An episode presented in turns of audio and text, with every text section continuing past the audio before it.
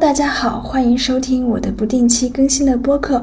本期播客是我和我的一位朋友的对谈，而对谈的发起是由我在向这位朋友推荐最近热播的一部日剧《重启人生》，嗯、而发起的。呃，中间我们会涉及到女性友谊、呃人生意义等一些话题，希望你们能够收听愉快。嗨，大家好，我是东东，今天要和一位朋友聊一聊《重启人生》这部剧，以及由这部剧引发的一些关于女性友谊和生命的意义相关的话题。嗨，大家好，我是小吴。嗯，那我们就先聊聊《重启人生》这部剧吧。好的，然后我们聊的内内容可能会涉及到一些剧透，如果没有看过这部剧的朋友，可以就是先看剧，然后再听我们聊。但是其实我也没有看过这部剧。嗯，那也没有关系，我觉得。然后就是你可你可以先给我简单介绍一下这部剧的大概的内容，然后就是你印象比较深刻的情节，或者是你觉得你很喜欢的情节是哪些吗？嗯，可以啊。就是我刚开始很想跟你推荐这部剧，就是因为我整体上看这部剧的感受，就是有一种，就是会觉得这个剧充满温情，而这种温情又是非常自然的，就不是煽情，就是那种很缓缓流淌的那种很温暖的感觉。但同时，这部剧又有一些转折呀、惊喜呀，或者小小的悬疑色彩，就会让我觉得，嗯，很想一直看下去，一直看下去。就是很抓人心吧，所以我就很想推荐给你。然后另外一点是，这部剧它其实更多的是在讲女性友谊，因为我很少看到一些关于女性友谊的剧让我觉得很自然、很舒服的。我记得之前意大利有一个片子叫《我的天才女友》，其实那个片子我没有完全看完，就是有一些情节它会勾起我的一些不舒服的感觉，嗯。但是这部剧完全没有。这个剧讲的就是一个一个女孩，就是一个很很普通的女孩。她平时是做公务员的工作。她在一次呃意外的车祸去世之后，然后发现自己是可以转世投胎的。然后她当时是有两个选择，一个是可以成为在危地马拉生活的食蚁兽，另一个是投胎回到婴儿时期的自己，就是重新再活一遍。然后她就选择重新再活一遍。那当他重新再去生活的时候，你会发现他跟之前的人生其实区别特别小，但是呢，他同时，嗯，为了积阴德，然后不断的去通过做一些很小的、很温情的那些善事，来改变身边朋友的家人的生活的一个故事。然后这个故事，他其实是呃意外去世了很多次，然后又重生了很多次，一点一点去推进展开的，嗯。就就是他每一次重生做的事情，就是都是做了一些很小的改变。那他具体都做了什么呢？就比如说，他第一次重生的时候，他在小的时候在幼儿园，就想他有一个嗯，也不算朋友，有一个同学，他爸爸差点就想跟幼儿园的老师发展婚外情。他作为一个小孩，他但是他当时已经拥有了前面几十年的人生忆记忆，所以他就想去破坏这个同学的爸爸和他的幼儿园老师的这个婚外情，然后他就破坏成功了。嗯，这是他第一次重启人生的时候做的一个事情。然后后面还有一个有意思的是，他高中的时候有一个老师特别讨厌，但是呢，那个老师嗯有一次跟他。偶然间在坐同一趟电车的时候，被误会为是一个就是那种咸猪手吧，对一个女性咸猪手，然后那个女生要抓着那个老师去警察局。在日本的话，如果你被误会为咸猪手，然后去警察局的话，一般是很难就是开脱的，你没办法证明自己没有，因为他们也没有摄像头之类的，所以一般这个的话就会他有点会毁了一个人的感觉。那他当时，呃，就呃解救了他的这个老师，因为他也看到了当时发生了什么。就比如说他，嗯，在没有重生之前，可能他看到这些事情，他都就是置之不理，然后在重生之后，他他就去就是关注到了这些小的事情，然后去帮助别人。嗯，对他，他应该是第一次的人生，这些事情他好像都没有嗯去改变。嗯，第一次的人生，他算是比较麻木，就是不热爱生活，然后重生之后就呃关注到了这些事情，然后想做出一些努力或者是改变。呃，对，差不多是。但是我觉得这个剧它在传达的时候。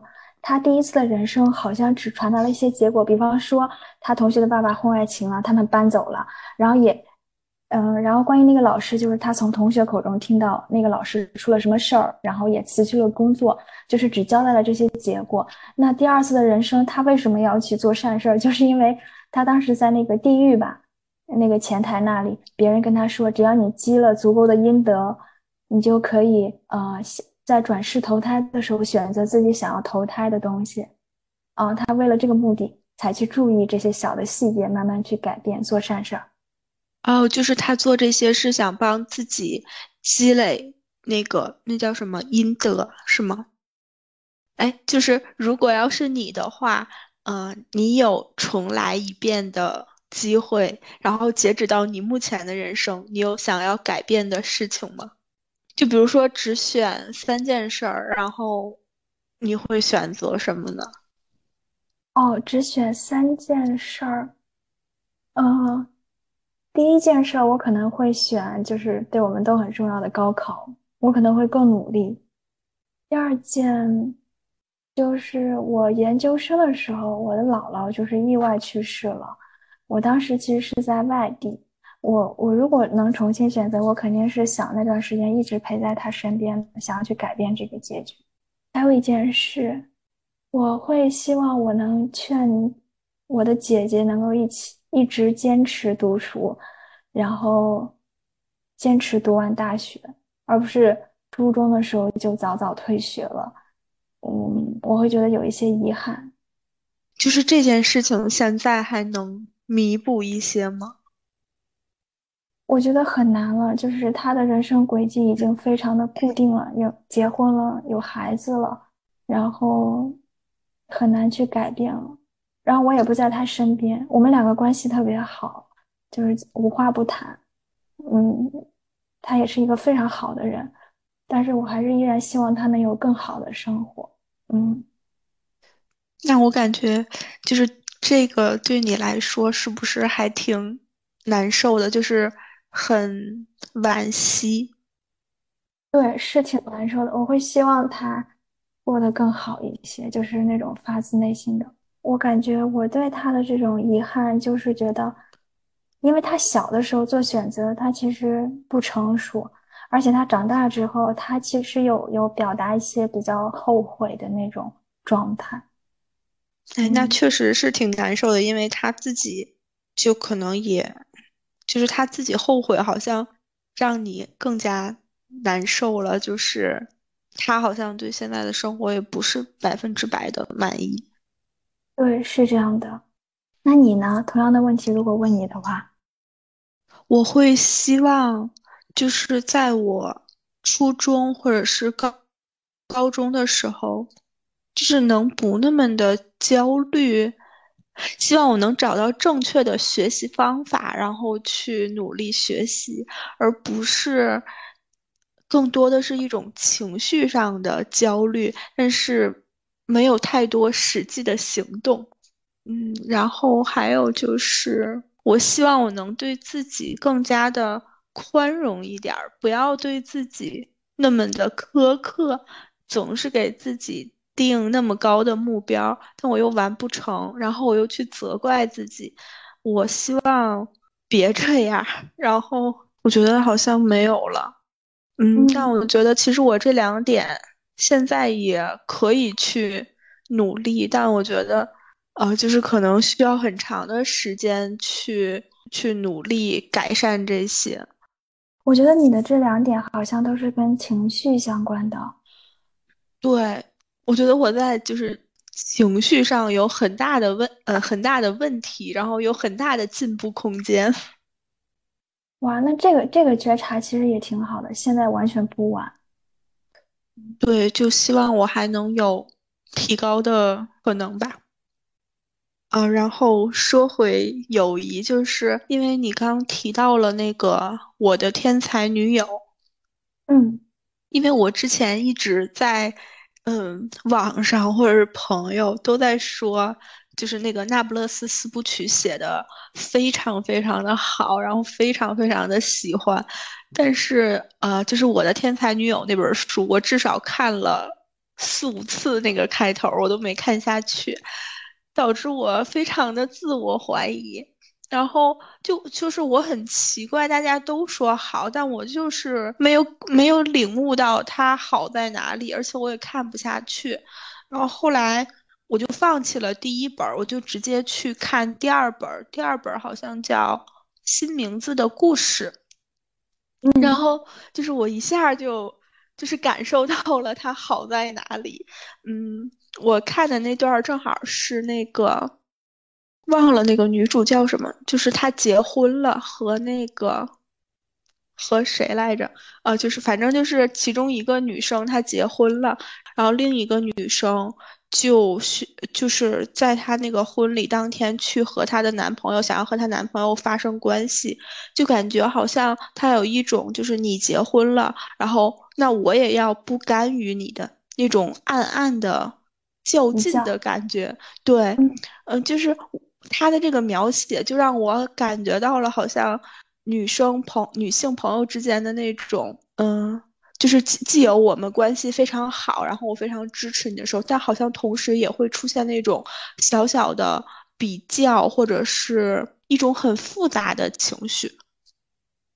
哦，对，是这样的，我其实很排斥那种情绪，嗯。呃，为什么会你你会你会遇到过这种，比如说在友谊当中和对方的那种除了温馨美好、理解支持之外的那种，就是比较或者是呃吃醋、嫉妒这种情绪吗？嗯，我好像没有，就是我我觉得我会天然的去逃避这个东西。也有可能是我内心这个东西太深了，所以当我在遇到这种东西的时候，我自己就先逃了。就是我，我回忆我自己从小到大的跟女性之间的友谊的这些东西，我好像没有，就是不太允许自己陷入这样的情绪。如果我一旦陷进去了，我可能就跟我这个女性朋友就慢慢的远离了。我觉得这也是比较遗憾的一点。嗯。啊，就是你会期待你们的关系全都是美好的一面。对，是这样的。我在没有看这段之前，其实我也会觉得说友情就是要互相支持、理解，好像有这些暗暗的比较，然后小小的。羡慕甚至是嫉妒，好像就是不好的。但是当我看完这段之后，我就感觉好像这种情绪还挺正常的。我就就是一下就释然很多。然后我就觉得，即使会出现这些情绪，但也不能说我们的关系就是不好的。我就好像就是更加能接纳自己了。对，我觉得我这方面的能力其实。随着年龄的增长，可能在提高。就是我遇到形形色色的人之后，每个人都有自己的很多长处，让我羡慕的地方。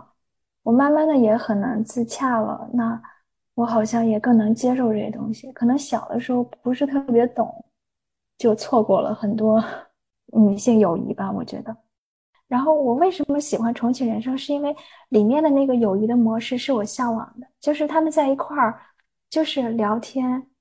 不聊男人，也不聊情感，就是聊一些比较琐碎的东西，然后吃吃饭，去老地方唱个歌，就这样过过一生。我就会觉得我很喜欢这种状态，大家不用去比较，然后也没有男人。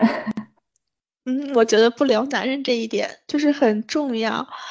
嗯，就是就是豆瓣上不是有一个小组嘛，关于友谊的一个小组，那上面就会经常有人吐槽说，呃，他的朋友在有了另一半之后就和他疏远了，就只有在他和另一半吵架的时候才会来找他倾诉，然后剩下的时间就很难约到他，然后也很难再。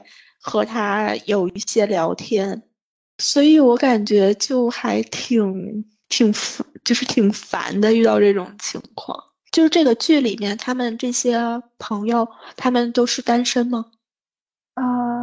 基本上都是单身，对，都是单身。就就这个剧啊，就没有涉及到谈恋爱，没有涉及到感情。嗯，哎，我觉得这点还蛮好的，就是不需要什么都和爱情扯上关系。对呀，而且我发现就是这个剧比较好的是，它很女性主义，就是这个女主她换了很多次工作，呃，做过编导、导演，然后嗯，飞行员，做科研工作者。呀，我给你剧透了啊，没事儿没事儿 啊，都都非常的做的都非常好，然后也非常有意思。你会发现女生可以有很多不同的选择。然后她完全让人没有觉得她故意在怎么样，就是非常自然。哦，就好像其实女生啊就应该是尝试各种不同的工作，然后不管是什么样类型的工作，好像这些女生就是应该她们就很自然，而不是说，比如说女生做一个可能在刻板印象当中，嗯，男生比较呃男男生比较多那种工作就。很奇怪，或者需要歌颂一样，然后在这个剧里面，这一切都很自然而然。啊，对，就是整个剧就是句句不讲女人，但全部都在讲女人的生活。哇，很细节，很自然。啊，对，是这样的。有没有你特别印象深刻的剧情？因为我有在日本留学的经历嘛，我在日本生活过一段时间，就是我看这个剧，我突然发现。嗯，有一点是日本人在发火的时候，呃，就是我终于看到了日本人发火的样子。就是有有一集，那个女主为了帮他的一个女性朋友出头，就是让那个已婚男不要联系这个女性朋友，这是一个小插曲了，就是他积阴德的一部分。然后他去找那个男的，就是凶他，就是说你不要联系什么的。然后因为日语是，我我我其实觉得日本人讲日语是非常客气跟有礼貌的。然后他当时在那个状态下，我看到在一个很客气、很有礼貌的这种日语语境下，他们是怎么表达自己的愤怒的？啊，就是我在嗯看一条豆瓣评论说，一开始以为他的那些朋友都是假朋友，因为他们看起来很很客气、很疏离，没想到是真朋友。啊，是的，就是如果如果没在那个日本那个环境下生活，你可能就会觉得他们挺假的。呃，日本的，就是社会氛围就是这样嘛？就人和人之间比较礼貌客气。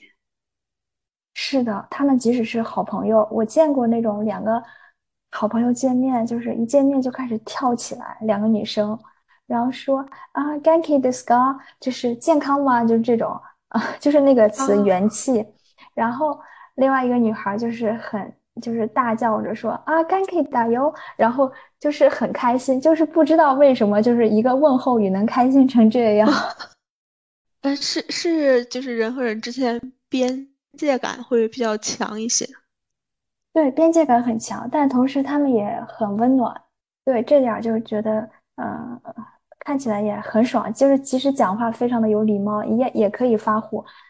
也可以把就是自己想传达的那个愤怒传达出去，我觉得还挺棒的。呃，然后我看还看到一条评论说，就是他们家里也没有人催婚。啊，对，没有。是，就是说重点不在他家人，还是说就是他们的这种家里的氛围也很好，然后就是没有人太在意这些。我觉得可能是。整个社会也没有太在意去催婚催育，就边界感稍微比较强一些。哎，那比如说在日本，即使是家人其实也不太会去催你去找一个男朋友或者女朋友这种吗？不会，就只要你自己过得舒服。我我我当时在京都，我周围的人没有这种压力。还有一个感受就是，我我当时在学日语的时候，会觉得日语就是太客气了，就讲话特别长。你你你你要说一个谢谢，你就要说一串儿，然后要加敬语的那个表达方式，我会觉得好难受。但其实你在日本，如果想要去办事，比方去那种市役所什么的，那些工作人员如果他们用敬语，然后他们很温和的去表达的时候，你会觉得很舒服。就是嗯，像被抚慰了一样，呃，就是语言上就不太会冒犯别人，然后会比较有礼貌，然后很很治愈。啊，对，是的，是这样的。就就是我还看有点评论说，就是说他年近四十，然后未婚未育，身边也没有一个人问他你为什么不结婚，然后更了不起的是剧里也完全没有去解释原因，他就觉得。很棒，就是这个，其实，其实，在日本是一个很正常的事情。我觉得它其实确实是就应该是一件很正常的事情，嗯，但可能就是这一点就比较打动我们吧。啊，是的，我觉得这种东西不去聊反而是最，我觉得最好的。嗯，不要刻意去解释。其实说这个女主。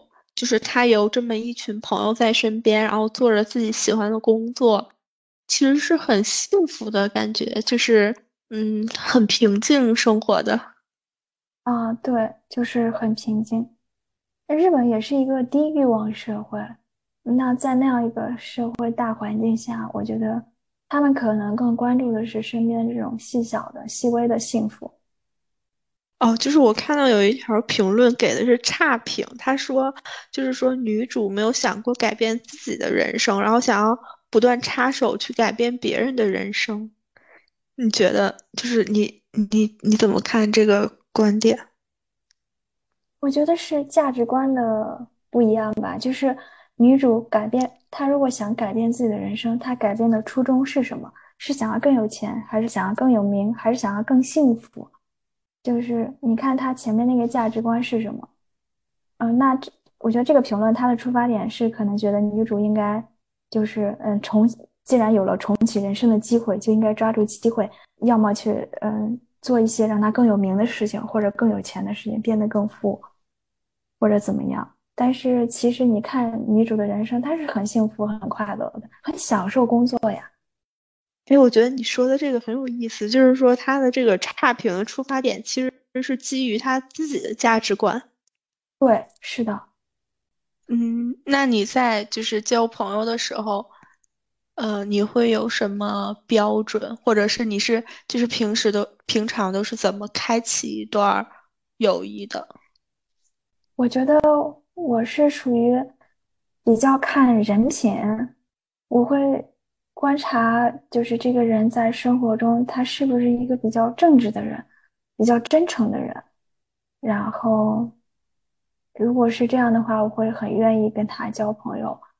呃，我很少去观察，就是那种，就比方说物质向的，就是他对我好不好，他能能不能帮我这种东西，我反而考虑的比较少。嗯。哦，就是你在生活中，比如说遇到一个人，然后你通过观察觉得他是一个正直真诚的人，你就想去主动的和他交朋友，是你是会去就是主动的去和他开启话题，然后就是主动的去和他交朋友，对吗？啊，对对对，我我我会主动搭讪那种。那一般会怎么说呀？就是。呃，找一些共同的话题，还是说，就是说啊，就是我们能不能，呃，交个朋友啊之类的？我好像比较直接，我就会直接说，要么就是加个微信嘛，要么就会说要不要出来聊聊。我会很主动的发信息。那你在你主动的时候，你有遇到过拒绝你的人吗？遇到过一个，就是我遇到过那种可能不回信息的。就是不回微信的，那也就算了。这种情况下，你会觉得挫败或者是沮丧吗？不会，因为我还没有完全了解这个人，就只是想看着，哎，觉得不错，或者某个小细节觉得很不错，那想试着开始的时候，在一开始就被拒绝了，就会觉得，哎，那那没关系，因为离你的生活特别远，嗯，他还没在你的生活圈儿。哦，就是我遇到过一种情况，就是，嗯，比如说，不管是在网络上或者是现实当中，我看到一个人，然后我觉得我和他很有共鸣，然后我们可能有，呃，比较相似的兴趣爱好，或者是我们某某一些性格比较相似，我可能就会想和他成为朋友。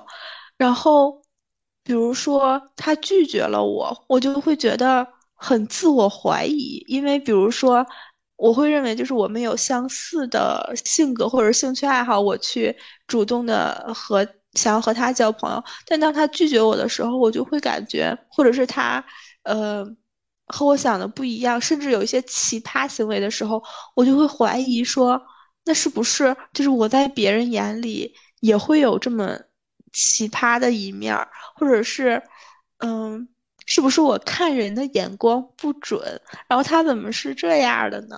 我就会很沮丧，然后很很难过。哎，那你好像很善于自我反思，就是你看到他身上的这种点，你也会想自己。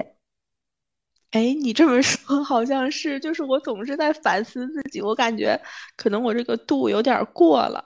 就是我看到我喜欢的人身上的缺点的时候，我就会马上想。是不是？那我也有这方面的缺点。嗯，是对，就是我觉得你好像依然会更多的时候会去嗯对照自己，反思自己。这个我觉得没有不要过于的去放在自己身上比较好。嗯，对我可能有点太过了那个度了，就很容易。就是我觉得反思自己，就是在一个正常范围内反思自己没有问题，但如果太过的话，就很容易自我怀疑。但其实这个人好不好和我又有什么关系呢？对呀，对呀。而且我觉得对一个人失望或者被拒绝都是人生的常态，我们人生会面对很多被拒绝的时刻，就是不要太在意那个东西，还是把重心放在自己身上就好了。比如说，一个人和你有很相像的地方，然后他做出了某些不好的行为，这个时候你会怎么想？你会觉得你会想说，就是你没有相似的地方，那他出现这个事儿，那是不是代表着，就是我也有这方面的倾向，或者是我也很危险呢？不是，我这个时候我会这样想，我会觉得他在伪装。我明明觉得我跟他在一块儿，两个人聊天的时候，他是很正常的，我们聊的话题很契合的，嗯。但是当我发现他出现了一些就是很奇怪的东西，或者不太对的一些行为的时候，我就觉得，哎，他跟我在一起的时候，他肯定是戴着面具的，或者是伪装的，他假装跟我是契合的，啊，啊，就是你觉得你们相像的那一部分是他装出来的，是的。那假如他就是这样的人，他不是装出来的呢？他如果不是双标，就是不是同一件事情，他有两个标准，而是说他面对不同的事情，他跟你相像的地方不一样。比方 A，他跟你都是 A，但是 B 的时候他是 B，你可能是别的标准。那我觉得也可以理解，就是我们求同存异。即使我们有相像的地方，但是。也不是所有的事情，所有的方面都百分之百的完全契合。对，是这样的。那你有没有在友谊当中经历过，就是让你觉得很幸福或者是很平静的一些时刻？我觉得是，应该是在自己面临一些重大的人生选择的时候。需要得到支持的时候，如果跟自己的女性朋友讲，他们会无条件的去支持你，这个时候就会感觉很幸福。呃，就是他们不会去批判你的选择，而是就是不管怎样都支持你。对，是这样的。啊，我也就是我也很看重这一点，就是支持，就是哪怕不理解，但是也试图理解，然后去支持，而不是说你应该要怎么怎么样，然后你可能就是不能怎么怎么样去批判你做出的选择。对，是是这个感受。我很讨厌那种，不是讨厌，就是很害怕那种比较爱评判别人的人，或者爱比较、爱评判，我都很害怕。对，就是在我交朋友的过程当中，我非常看重的一点就是这个人会不会，这个人是不是那种就是爱评判别人的人。我我比较喜欢和非批判的人在一块儿。嗯，我也是。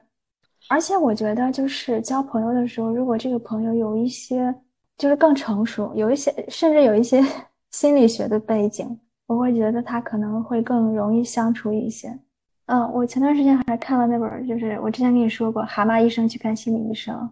啊，我看那个我都觉得有点初级了，有点什么初级心理学的感觉，就是那种心理学科普的书。嗯，就其实那本书我也是很很早就想看，然后呃，但我不知道一开始为什么我老是看不下去。然后也是今年就看了一个开头，然后我就记得那个蛤蟆先生就有一个特别批判他的朋友，还是他爸爸的朋友，就是老是和他说，就说你做的不好，然后你应该要怎么怎么样，但是他又是以一种我是为你好的语气去那么说，呃，就是让你想想远离他，你可能又会觉得他好像。哎，这个人其实还挺好，但是你要是和他相处近了呢，你又会感觉实在是不舒服。嗯，是的，就是要保持距离才能维持下去。对，但可能就是这种接接受的批判太多，可能就呃不太想维持了。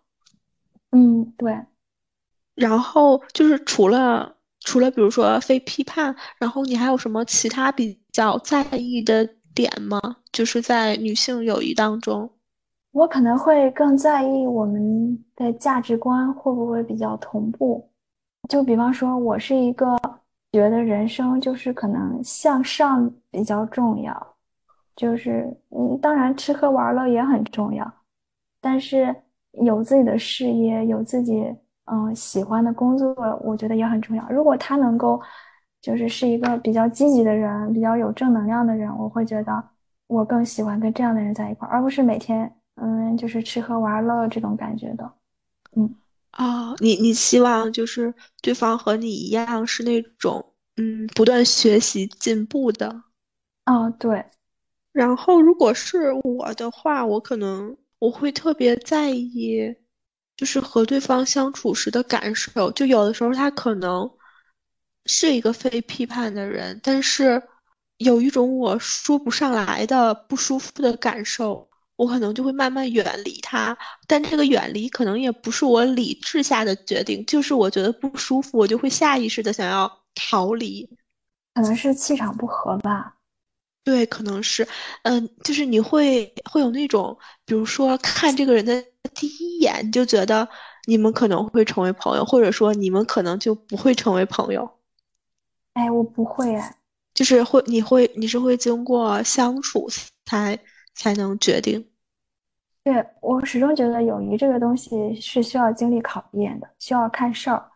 那你会会给友谊划分不同的等级吗？比如说，这个人就是一起吃喝玩乐的，那个人就是聊这个事情、这个话题的，那个人就是，呃，可以，比如说寻。求帮助啊，或者这些，哦，对，就是我感觉每个人的性格特点不一样，嗯，每每个人和每个人之间都有一些特殊的东西存在，我会我会有这些东西去区分，就比方说，嗯，他的性格是外向的，跟他在一块儿是比较开心的，可以做一些户外的什么活动之类的，那他的性格是比较喜欢聊天的，那我们就聊聊天，交流一下观点啊，这种就是都。嗯，跟每个人的那种感情都比较特殊，嗯，都有特殊性，就是就是每个朋友都承载着不同的功能，啊，对对。那你有经历过在友谊当中背叛或者是嗯其他的一些不舒服的时刻吗？我觉得我可能太小心了，就是我还没有经历过那种大吵的，或者说大的背叛，但是我确实经历过很，就是感觉被辜负的那种，就很失望的那种时刻。哎，我也会有，就是就是我之前曾经有一个同事，我们当时在公司的时候，我觉得就是我们聊得很开心，然后我们每天中午一起吃饭，然后甚至我们假期也会联系，然后但是我离职没多久，他就把我的微信删掉了，我就觉得很伤心，感觉我错付了。我的天呐，这这也没有必要删了吧？然后我我给我自己的解释是，就是他可能很讨厌那个公司，所以他不想和这个公司，包括公司里曾经的同事有任何的瓜葛了。呃，但其实就是我发现的那一刻，我是很伤心的，因为我会有一种说是我自作多情了，就是我以为我们的关系还不错，可以在离职之后依然保持联系，但好像是我想多了。他他难道是因为受了伤太大了在公司？嗯，我是这么猜的，就是这个解释比较能说服我。哇，这个其实挺伤的。嗯，对，所以就是会有一种，嗯，自己是自作多情了，然后就是像你说的感觉，哦，我好像被辜负了。嗯，是的，我我也有，就是，但我就是我之前给你描述的那些，但是我就觉得，可能如果你过多的给这段友谊放很深的期待的话，会会很容易失望，就是会把它看得稍微轻一些。嗯，对你说的有一点很重要，就是对别人的期待。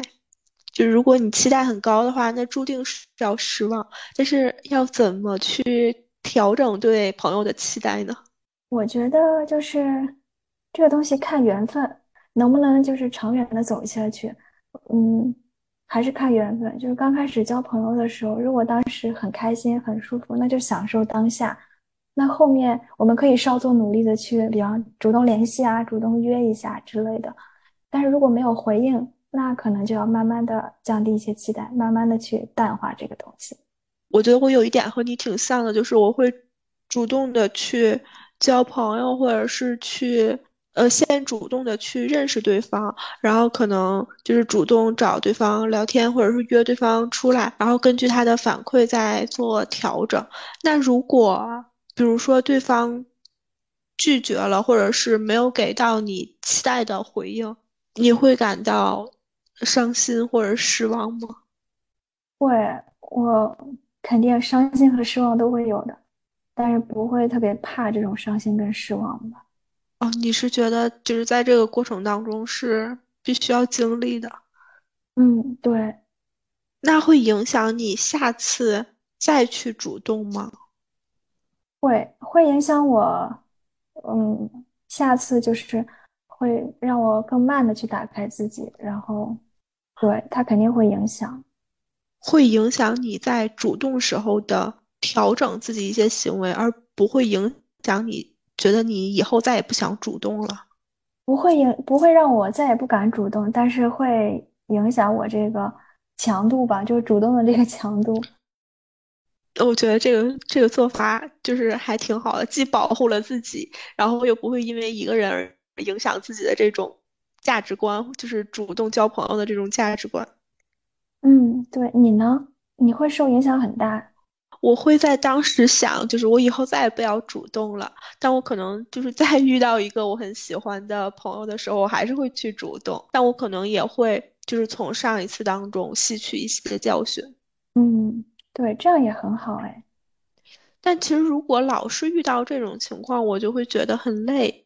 就是很疲惫，然后我可能会进入到那种，呃，就是让我自己在一个孤岛上，远离所有人群的那种感觉。我也是，就是我有时候受伤了，我可能好多天或者好几周，我都在忙自己的工作，就是把自己沉浸进去，谁也不想理那种感觉。啊，对对，啊，就是你说的这点特别启发我的，就是，呃。生活中要包含很多方面，比如说工作，然后友谊，然后还有就是兴趣爱好。就是当在一方面受伤的时候，就可以投入到另一方面，就不至于说把这个东西看得特别重，然后在这方面受挫之后，感觉人生都崩塌了的那种感觉。嗯，对，是这样的。然后。哦，我们还没有聊生命的意义。就是你是看到这部剧的时候想到了生命的意义吗？呃，我其实经常去思考，就是也不是说经常思考人人生的意义之类的，就是，嗯，慢慢的你自己对人生的这个定义会发生改变。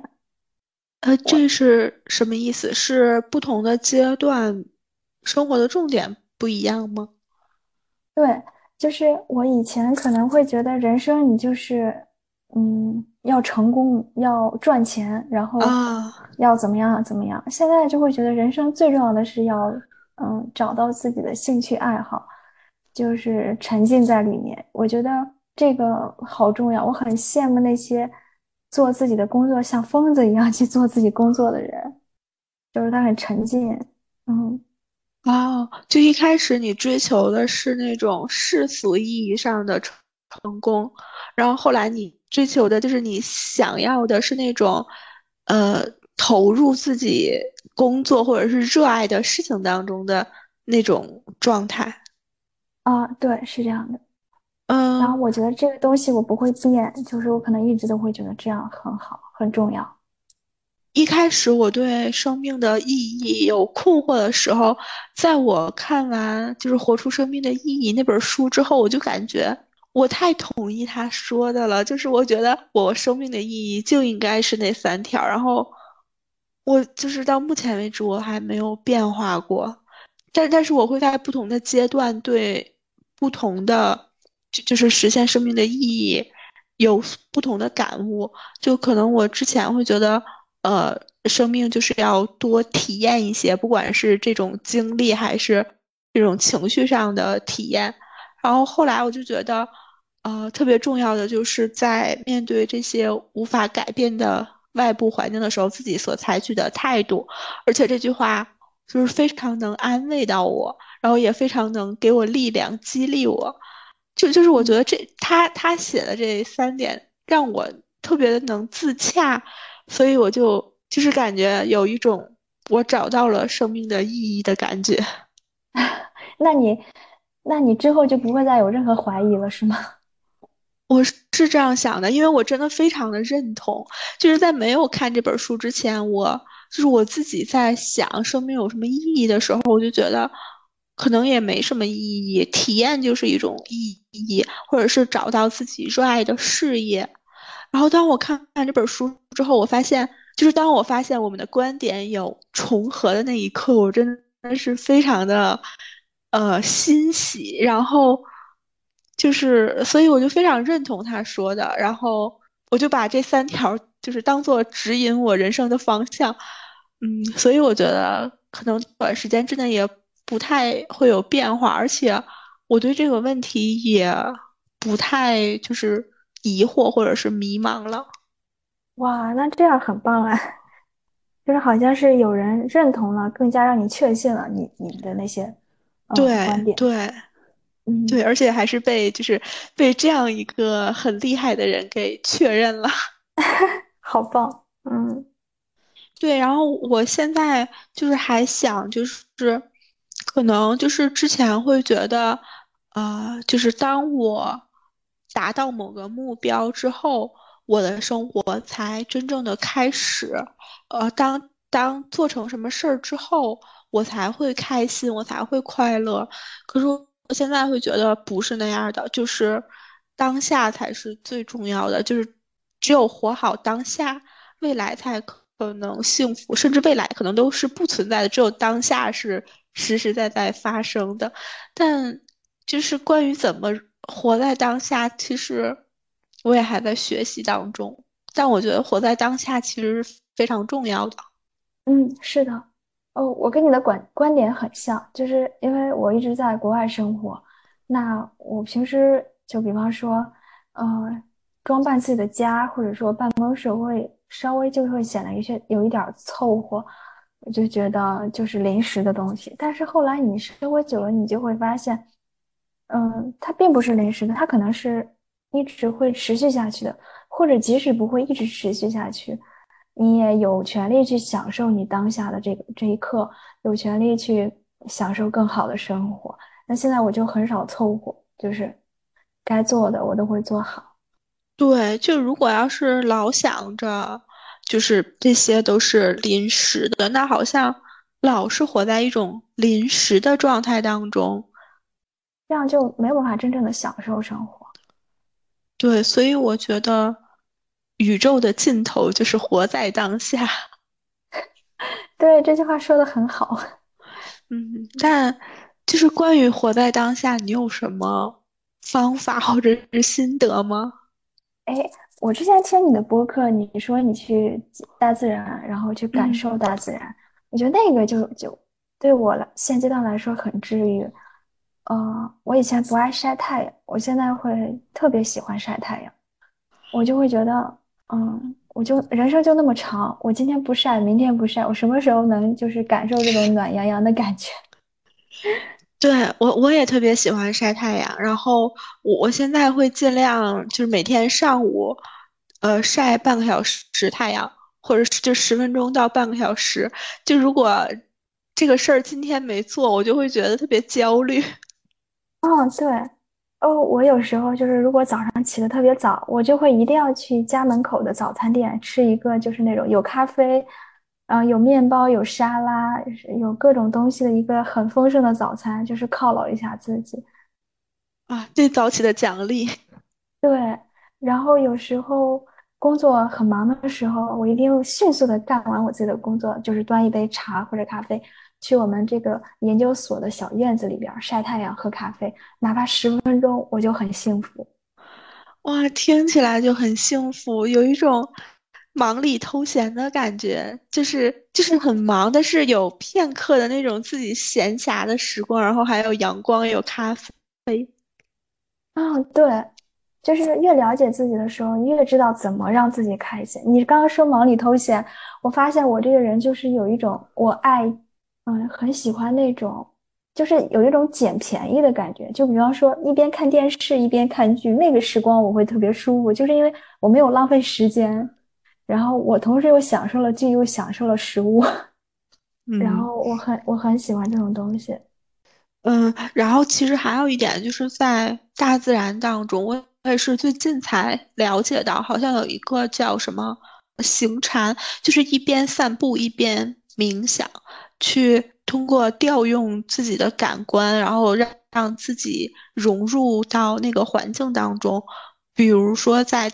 在公园里散步的时候，去听周围有什么声音，然后看能看见什么，然后能感受到什么样的温度，或者是风的风的感觉、阳光的感觉，以及就是走路的时候地面对脚的支撑，就是把自己完全融入到那个环境当中。哦，哇，这个我是第一次听到，好新奇哦！但是应该也蛮舒服。对，就是。呃，我尝试过一小会儿，我觉得还挺，嗯，还挺放松的，就是好像就是从日常的忙碌当中脱离了那么一下。嗯，对。但是我有时候会觉得这个东西就是他做的太职业或者太专业，他会给我压力。啊，就是呃，不够那种随意或者是随心的那种。呃，闲适的感觉，有一点刻意练习了。对，有一点像是那种复健的感觉，就比方经历过大的那种创伤之后，你可能需要一些专业的啊那种指导的时候，嗯，就是除了这些公园儿什么阳光，然后我就是另一个特别喜欢的，就是喜欢在河边儿，我看着那个河面儿，我就觉得特别的放松。那得保证那个河。没没有被污染，就是比较清澈。啊，对，就就是看上面的那个波纹，然后就是一点儿点儿的向前那种感觉。哦，那样那样也很很舒服。嗯，然后这部剧关于人生的意义，你还有什么要还有什么想聊的吗？也其实也没有什么，就是一些比较简单的东西。嗯，那我我我争取之后就是再看一下，我觉得就是有的地方还挺吸引我的，但是我可能对前两集有一点点心理压力。心理压力啊，他就是因为你不是说前两集会很无聊吗？我会担心，就是我撑不过前两集。哦，行，那我觉得这个剧肯定能吸引到你，就是因为它，你别看很琐碎啊，它其实很多东西，嗯，它会有一些小悬疑的色彩，那个东西你就觉得，哎哎，就是经常会这样。啊 好了，我懂了。嗯，嗯，行，那我回头看看，接着看。嗯好哎，好哎。